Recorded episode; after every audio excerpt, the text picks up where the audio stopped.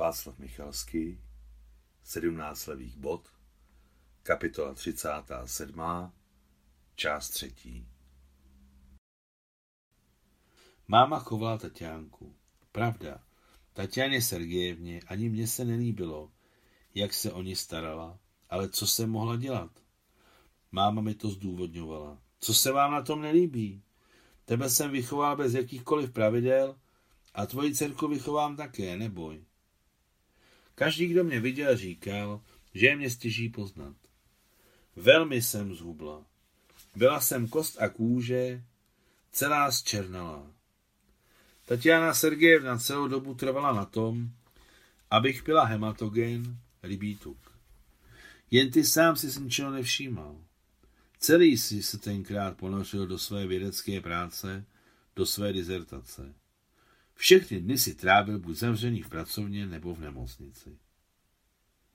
Když si mě potkával, vždycky si mi dával jednu a tu samou otázku. Jak se máte? Jak je vám, Lizo? Vždycky jsem odpovídala, skvěle, děkuji. Má odpověď je zcela uspokojovala. Neptal se mě na nic.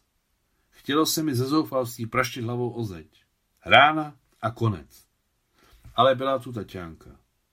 Pravda, na mámu byla fixovaná mnohem více než na mne. Byla s ní celý den a já jen přes noc. Když si viděl Tatiánku, tak si na ní volal oči a dělal kašpárky. Tím všechny tvé příbuzenské vazby k ní končily. Občas jsem u vás umyslně celé týdny nebyla.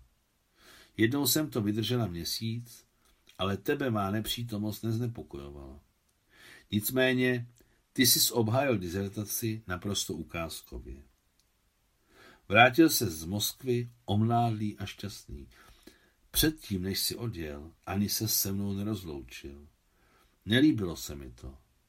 Odjížděl si na tři měsíce na nějaké, měla jsem pocit zkoušky. Nemohla jsem tě nevyprovodit, nerozloučit se. Čekala jsem, že přijdeš sám. Ale ty jsi nepřišel. Jít k vám bez pozvání, loučit se s tebou všem na očích, to jsem nechtěla. Věděla jsem, že vlak se na několik minut zastaví na rozřadišti. Vyrazila jsem do té malé stanice po kolejích pěšky. Tenkrát přece ještě nejezdily autobusy. Nevím, co mne tehdy hnalo zamračenou nocí po kolejích. Tvůj vlak odjížděl okolo třetí ráno. Ale musela jsem tě nezbytně vidět. Zvládla jsem to. Přišla jsem několik minut před příjezdem vlaku. Znala jsem číslo tvého vagónu a místo. Shledali jsme se. Ty se tam nepřekvapeně podíval. Lizo, vy, proč? Nerozloučili jsme se. Jo, ach tohle, a Bůh ví, jak dlouho jedu pryč, a proč jste se vůbec celou noc běžela? Řekl si mi nespokojeně a dodal si. Jděte, vlak nevyráží, stojí tu jen tři minuty. Nechtěl jste, aby mě vaši spolucestující v kupé viděli. Vyprovodil jste mne, seskočil se mnou na perón, vzal mne za lokty, zvedl a aniž byste mne políbil, postavil jste mne znovu na zem. Dobře, Lizo, opatrujte se. Vlak se rozjížděl, vy jste stál na stupátku a mlčky mával brigadírkou. Dívala jsem se za vámi opuštěná a tak nešťastná, že dokonce i teď, když na tu noc vzpomínám, chce se mi plakat. Chudá holka. Z Moskvy jste mi samozřejmě nepsal. Asi jsem vám byla jedno. Kdybyste věděl, jak jsem čekala na dopis od vás. Za něj bych vám odpustila všechno. Minulost, přítomnost i budoucnost. Ale nenapsal jste ani řádku, ani jednu. Jen v dopise Tatiany Sergejevně pozdrav všem, kdo si mě pamatuje. Měl si půl města známých. Pro koho byl pozdrav všem, nebo mě samotné? Tahle douška mě tenkrát bolestně urazila. Tu zimu jsem tolik plakala, že se mi ani nechtělo ukazovat se venku. I Tatianka se roznemohla. Měla spálničky a potom zápal plic a pak černý kašel. Skoro jsem jí tenkrát ztratila. Tatiana Sergejevna ke mně často chodila. Hrozně holčičku milovala. Jednou po příjezdu z Moskvy jste s ní přišel i vy. Lepší by bylo, kdybyste nechodil.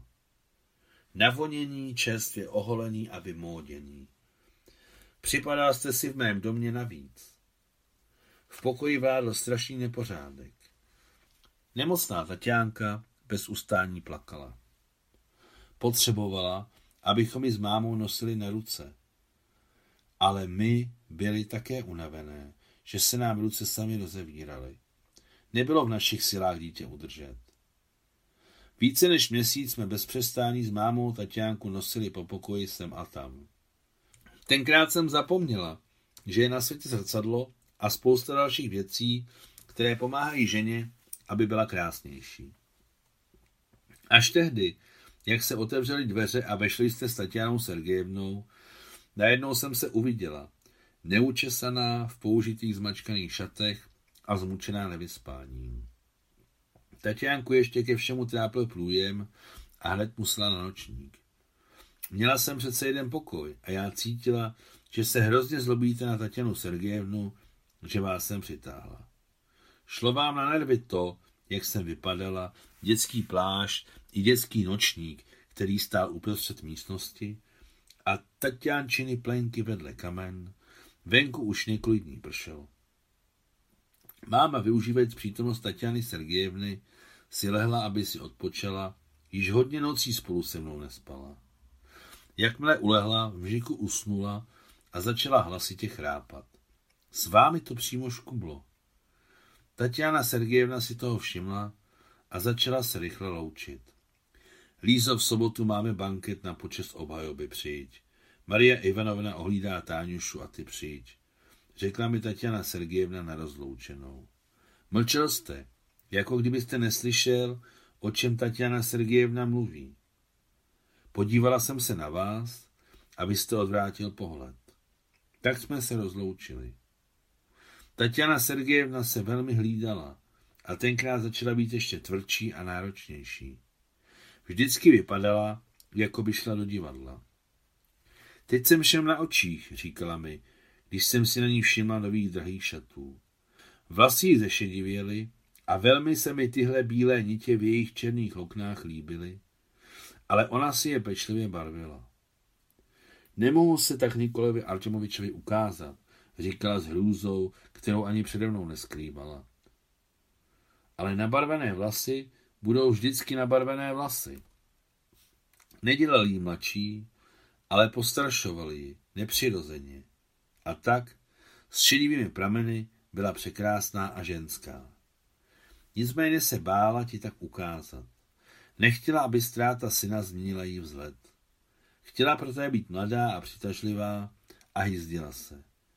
Vždycky jsem si všímala, že Tatiana Sergejevna s tebou nebyla tak milá a přirozená, jako s Aljošou, Tatiánkou nebo dokonce i se mnou. S tebou byla tak nějak vždycky uvnitř na stráži, soustředěná, bystrá, veselá, ale já cítila, že v tvojí přítomnosti nebyla ve své kůži. Bála se udělat krok navíc, říct zbytečné slovo. Bylo to pro ní určitě těžké, vždy tě tolik milovala. Nikdy se necítila paní ve svém domě. Žilo se jí s tebou neklidně a nepohodlně. Na tebe si nelze zvyknout. V každém případě já si za celý život nezvykla. Zdá se mi, že stejně to bylo s Tatianou Sergejevnou. Například já jsem si nemohla představit, že je s tebou možné mluvit o běžných věcech.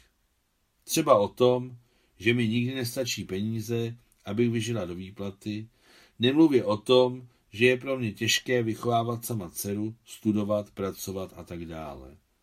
Dokonce si nemím představit, jak s tebou rozhovor na podobné téma začít. I když jsem věděla, že jsi velmi šetrný a nestydíš se klesnout dvakrát za měsíc k těm maličkostem a pečlivě si ukládát peníze na vkladní knížku. Velmi pečlivě si nakládá s vlastními věcmi. Vyvolávalo to takový pocit, že tvůj oblek, obuv a košile se nemačkají a nestárnou. Na tobě všechno vypadalo nové, jako ze škatulky, i když si své věci nosil dlouho. Když jsi objednával kabát nebo oblek, měnil v pokoji nábytek a platil to svými penězi z těch, které ležely na knížce, nořil se do všech detailů. Podrobně si všechno posuzoval a přitom se sradil s Tatianou Sergejevnou, se mnou a sousedy. Naučil si nás nemluvit na tém... na... fuj. Naučil si nás nemluvit na toto podlé téma. Jelikož si potřeboval, aby se o tebe někdo maximálně staral, všechnu péči o sebe si náležitě přijímal. Jakoby způsobil potěšení těm, komu jsi dovolil se o tebe starat. Ale když se to týkalo jiný, uměl se snad všechno toto pozemské povznést, aby tě nikdo neotravoval, nepotřeboval pomoc, že jo? Nenávidím, opovrhuji lidmi, kteří zapomínají vracet dluhy. Lakomý muž s protivným obrazem. Ale i když jsem věděla o tvé lakotě, stejně jsem tě milovala, velmi milovala. Dokazovala jsem si tím, že to je jednoduše milá střeštěnost velké nadprůměrné povahy. Rozptiluji se, promiň. Máma mě přemlouvala, aby šla k vám na banket. Budou mít dorty, miluješ sladké a přijdeš na jiné myšlenky. Už se tam plakala dost. Kde pořád ty slzy bereš? Otevřela jsem skříň a začala přebírat čaty.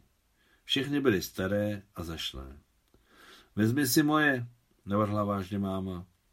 Měla jedny vlněné, které jí koupil ještě otec. Vezmi si je. Víc jsem je skoro nenosila, jsou téměř jako nové. Vlna je jemná, opravdová krása. A co je široké, to zabereme. Nezačala jsem se s mámou dohadovat, říkat, že v jejich směšných a starobodních šatech bych vypadala na vašem večírku jako strašidlo. Zavřela jsem skříň a sedla si k učebnicím. Potom jsem vyskočila, jako když do mě píchne. Měla jsem látku na šaty. Byl to dárek od spolužaček, když se narodila Tatiánka. Bez dlouhého přemýšlení jsem si nastříhla na šaty. Naštěstí začala být v módě jednoduchý styl Japonka. Máma mi energicky ve všem pomohla. Tatiánka, jako kdyby cítila, že na ní nemáme čas, spala a spala. Celou noc na sobotu jsem si šila šaty a máma chovala Tatiánku, která se vyspala přes den. Šila jsem, měřila, párala, zase šila a párala. Tak se mi chtělo ušít si krásné šaty. Povedly se nádherné. Když jsem si na ně brzy ráno měřila, dokonce jsem se neovládla a vzbudila jsem právě usnuvší mámu. Máma se dokonce i neurazila, že jsem ji vzbudila. Šaty se povedly jedna radost a byla jsem v nich úplně jiná. Jak bych se mohla radovat bez matky? Všechny ženy bez ohledu na věk zapomínají v takovém případě na spánek jídlo. Vy muži to nemůžete pochopit. V práci jsem tě neviděla. Jen na konci chodby se ukázal tvůj stín. Poté, co jsem se přemohla, vyšla jsem ti v ústrety, ale ty se zašel do pracovny svého zástupce a zmizel tam. Už jsem měla dost čekání. Rozhodla jsem se jít domů, byly už čtyři a moje služba skončila ve dvě. Oblékla jsem se, vyšla na dvůr a neočekávaně na tebe narazila. Také jsi šel domů. Měli jsme společnou cestu. Několik minut jsme šli a trapně mlčeli. Pak jste mi začal vyprávět o složité operaci, kterou jste právě dělal a byl uchvácený. Já čekal jen jedno. Pozvání na večer. Ale vy jste si na to za celou dobu nespomněl. U mého domu jste si přizvedl brigadírku a odešel, aniž byste mě na večer pozval. Třeba jste na to zapomněl, třeba, i když je to málo pravděpodobné. Podle mě jste si pamatoval dobře všechno, co se týkalo vás samotného. Doma v šifonéru vysely na ramínku moje nové nevyžhlené šaty. Kdy to máma zvládla? Tatiánka plakala, křičela a ona žehlila. Tolik chtěla, abych měla radost. Večer se na mě tak dívala, že jsem mi nemohla urazit a začala jsem se oblékat. Jsi fakt krásná, Lisko, bručila obveslená matka. Slz už bylo dost. Žijeme, dokud jsme živí. Mrtvé už nevzkřísíme. V tvém věku jsou holky ještě svobodné a ty už si toho tolik prožila a už si vdova. Máma mě s v náručí vyšla vypravodit ven. Vyparáděná, došla jsem k vašemu domu. U vchodu stálo několik aut, na závěsech jasně osvětlených oken se pohybovaly stíny tancujících pádů. Najednou jsem si představila, jak se na mne díváte nepřítomným pohledem, jako by byla prázdné místo a záklas se. Ne, nepůjdu tam. Kdybych tam byla potřeba, nezapomněl by. Nezapomněl by mě pozvat. Říkala jsem si pro sebe, když jsem odcházela od vašeho domu. Dlouho jsem se toulala po ulicích. A co když pro mě poslali, hledají mě. A já se tu motám v tmavých postranných uličkách. Vždyť mají auto, takže dojet k nám a zpátky jde za 15 minut. Samozřejmě, že pro mě poslali. Rychle, rychle musím zpátky domů a zjistit to. Utíkala jsem na stanoviště taxi. Za několik minut jsem již byla doma. Počkejte nám, hned jsem tu, řekla jsem řidiči. Máma a Tatiánka spali. Tíše jsem si sedla na gauč a zkoušela podle vzduchu v pokoji, podle vůní určit, zda jste pro mě poslali nebo ne. Mami, mami, zavolala jsem tiše. Nikdo se mnou nepřišel. Ty už jsi doma? Neslyšela jsem, jak jsi přišla. A kdo za tebou měl přijít? Nikdo nepřišel. A kdo měl přijít? Tak jak, bylo veselo? Vyzvídala máma.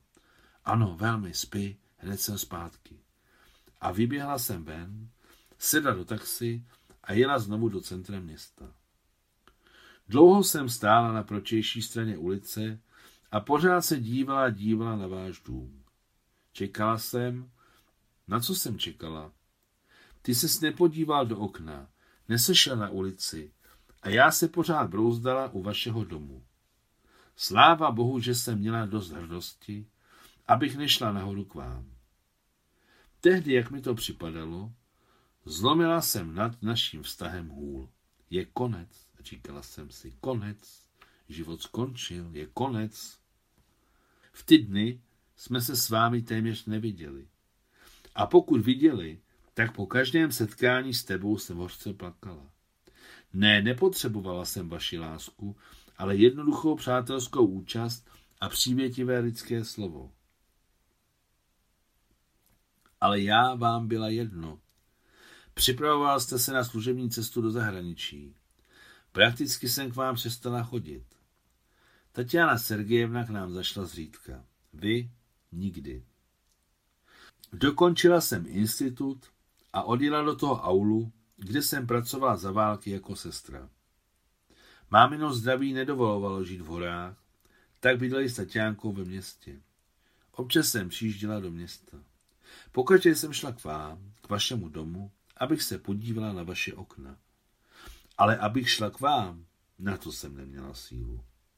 Spatřit váš hostejný pohled, když jsem dnem a nocí myslela na vás a Aljošu, Aljošu a vás, bylo nad moje síly. Doslova mě zachvátil vztek, který mě přivedl do nepříčetnosti. Život pro mě ztratil chuť, barvu a zápach. Všechno bylo tmavě šedé, dokonce i na Tatiánčin úsměv jsem neměla sílu odpovědět.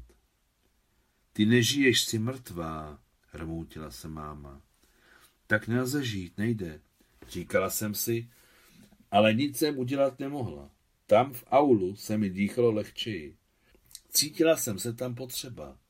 Nezbytná pro lidi, kteří se mě ujali během černého roku, který se stal v mém životě. Nyní jsem patřila do vesnice jako člověk, kterého milovali a vážili si ho.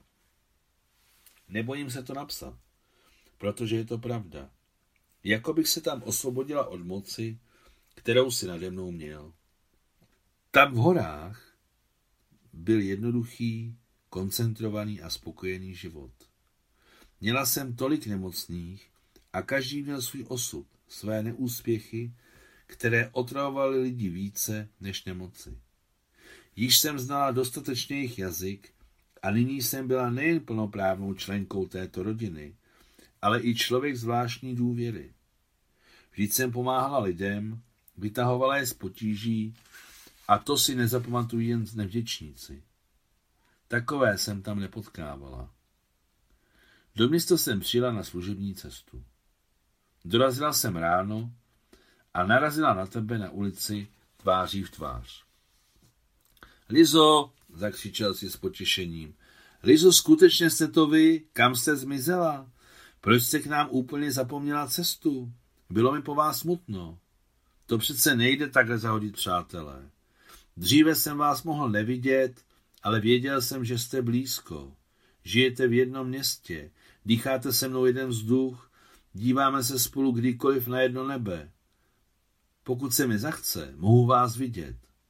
Když jste odjela, město pro mě začalo být prázdné. Rozumíte? Úplně prázdné. Protivné a nudné. Můžete to pochopit? Tak rád vás teď vidím. Uf. Jsem po čertech rád, má milá. Pojďte k nám. Vzal jste mi věci. Musím domů. Pokusila jsem se vás odmítnout. K nám? Pojďte k nám. U nás jste přece také doma. Nikdy vás od sebe nepustím, říkal jste, a přitom je spaloval plamenem svých očí. Nikolaj Artomoviči, příliš drsně žertujete. Pokusila jsem se odporovat. Já žertuji? Jste pomstychtivá. Sama jste mne zahodila, odjela a zapomněla. Dokonce ani jeden dopis jste mi nenapsala. Tatiana Sergejevna mě pořád provokovala, že se chystáte v dálce za horala. Je to pravda?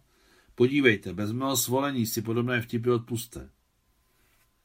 Seděli jsme spolu u moře na kamenech. Lízo mě bylo tak smutno, vzdychal jste. Vítr si pohrával s mým trojcípým šátkem. On zakrýval vaši tvář. Viděla jsem, že ho líbáte. Točila se mi hlava. Točily se kameny, moře a nebe. Miláčku, říkal si, miláčku. Každé tvé slovo, každý tvůj něžný pohled rozvazovala pouta, která pevně svazovala mou duši. Tak pevně, že se zdálo, že už nejsem živý tvor, ale nějaký mě podobný robot. Od moře jste si mě stejně zatáhl k sobě domů. U vás se objevila spousta nového nábytku. Všechen starý zmizel, ale začalo mi z toho být nějak smutno. Měli jste i novou pomocnici, se kterou jsme se neznali. Jen v Aljošově pokoji zůstalo všechno při starém. Ale ty jsi pospíšil, abys tam zavřel dveře. Snídaně byla velkolepá. Dokonce si otevřel lahev šampaňského. U stolu se mi dvořil tak, jako nikdy předtím. O, u stolu se mi dvořil tak, jako nikdo předtím. Paní na úklid chodila pořád do jídelny. Abyste uspokojili zvědavost, řekl jste. Melánie jako vlivno, to je naše emigrantka Liza. Opravdu mě těší. Tatiana Sergejevna na vás často vzpomíná. Každý den běhají za vnučkou. Říkají, že Táňuše budou brzy tři a uspořádají pro ně hostinu. S děvčátkem jsou si podobné jako vejce vejci, jen vlasy má bílé. Tatiana Sergejevna říká, že je podobná otci. Včera jí koupila takové bílé krásné botičky. Poslední dobou se celkem uklidnila a spevnila se. Zdála se šťastná, věřila si a přestože se jí krása vytrácela, stále se chovala a oblékala tak, jako by byla pořád ještě mladá žena. Chápala jsem, že tě především miluje, velmi miluje. Dávno si zasloužila právo na úctu ke svým citům. A teď to všechno začínalo. Nesměla jsem pít jet vašich slov. Musela jsem utéct. Utéct od vás a neohlížet se. Bouchly venkovní dveře, vešla Tatiana Sergejevna. To znamenalo, že jsou tři odpoledne. Lízo, řekla radostně, velmi ráda vás vidím. Když si sedla ke stolu, podívala se na mě, na tebe a zasmála se. Bože, jak jste oba šťastní. Záříte, to by jeden oslepnul. A zase jsme se náhle stali nenávistnými soupeřkami, kterým hrdost a rodinné svazky překážely ve vzájemném vyhlášení války. Půjdu, zvedla jsem se. Vyprovodím vás, Lizo, půjdu s vámi. Vezmeme Táňušu a vrátíme se k nám na oběd. Ty si lehni a odpočinci. Obrátil se na Tatianu Sergejevnu. Vždyť si unavená, řekl si velmi vřele a přejícně. Jako by Tatiana Sergejevna mohla v klidu odpočívat, když si odešel se mnou a neskrýval své city ani svůj vztah ke mně. Strávila jsem ve městě dva týdny, po které si mě od sebe nepustil. Dokonce si zanedbával svoji nemocnici. Mám dovolenou, říkal si. Nevěřila jsem tvém... Fuj, nevěřila jsem svému odrazu v zrcadle. Skutečně to jsem já? Nikdy jsem si nemyslela, že mohu takhle vypadat. Ode všech jsem jen slyšela. Lízo, ty jsi zkrásněla, že bys mohla stát modelem. Doba mé služební cesty dávno skončila a vy jste mě nepouštěl. Lízo, to už stačilo, přestěhujte se do města. Zítra promluvím s ministrem, aby za vás našli náhradu, říkal jste. Koupala jsem Tatiánku, když k nám přišla Tatiana Sergejevna. Byla smrtelně bledá. Nevím, co se u vás stalo, jen jsem pochopila, že nepřišla jen tak. Kdy odjíždíš, Lizo?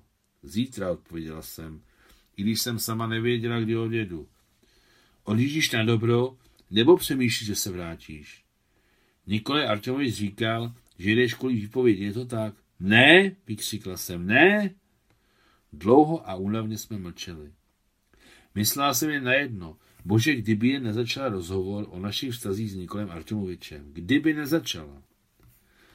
Když jsem viděla, že se připravuje na otevřený rozhovor a nijak se nemůže donutit, aby se zdržela kroku, po němž bychom se museli stát otevřenými zarytými nepřáteli, začala jsem rychle říkat, že se mi moc líbí žít v horách, že o tamtud za nic na světě neodejdu.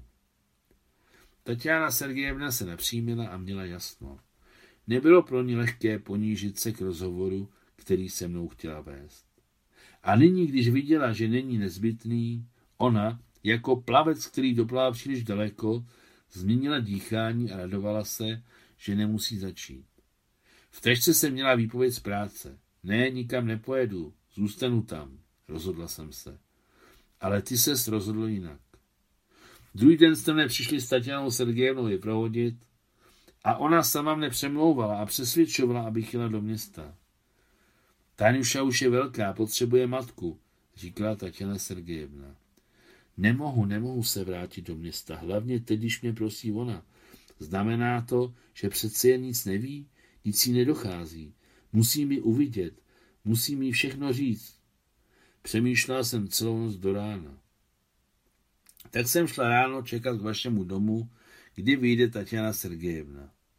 Odcházela do práce jako první. Srdce se mi zastavilo. Tatiana Sergejevna vyšla ze vchodu. Otočila jsem se a utíkala pryč. Potom jsem se obrátila a dohnala ji. Měla velmi bledý a ospalý obličej. Tatiano Sergejevno, chytla se mi za rameno, otočila se. Co?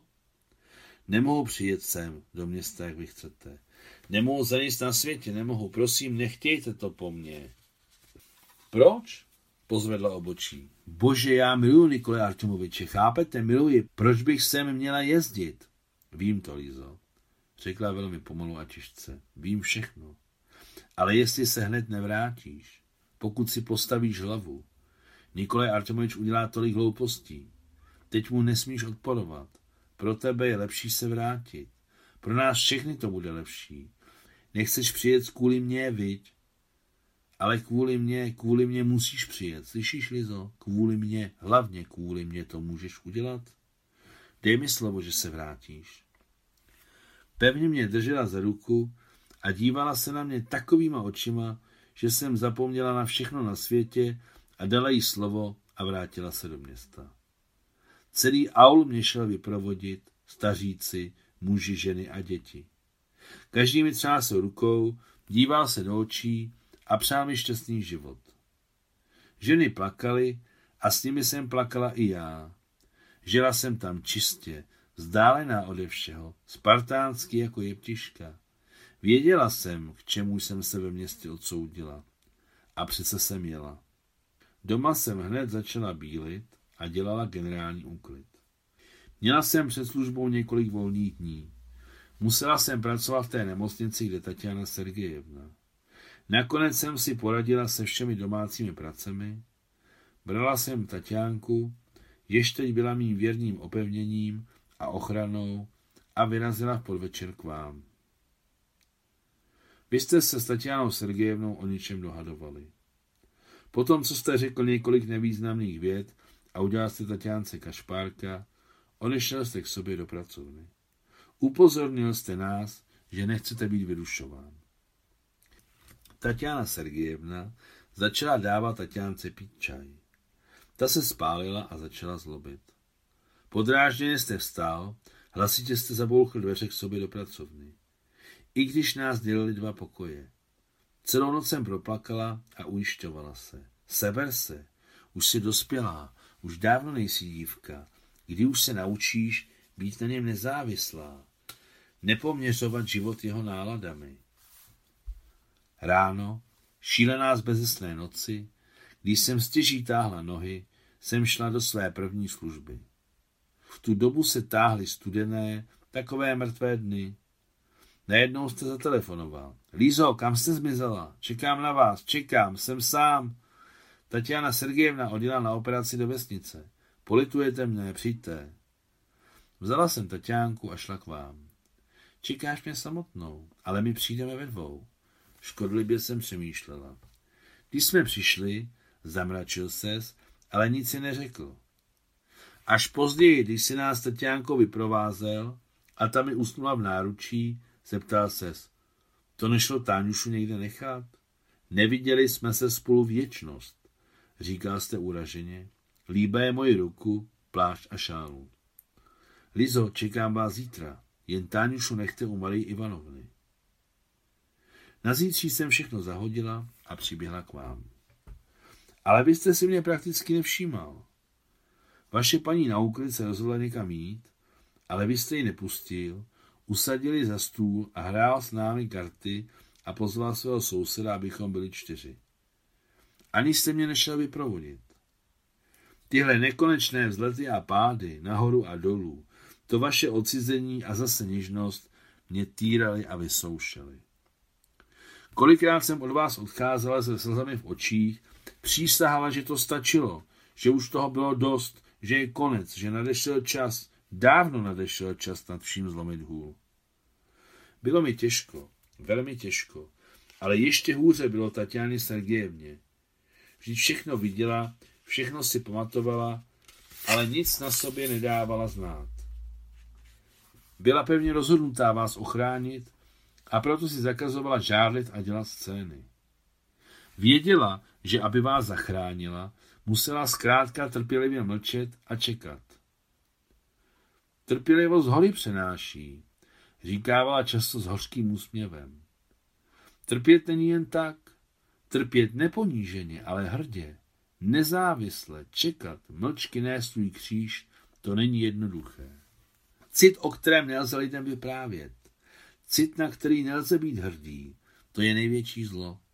To je hlavní myšlenka, kterou jsem si ze života vzala. Konec třetí části 37. kapitoly.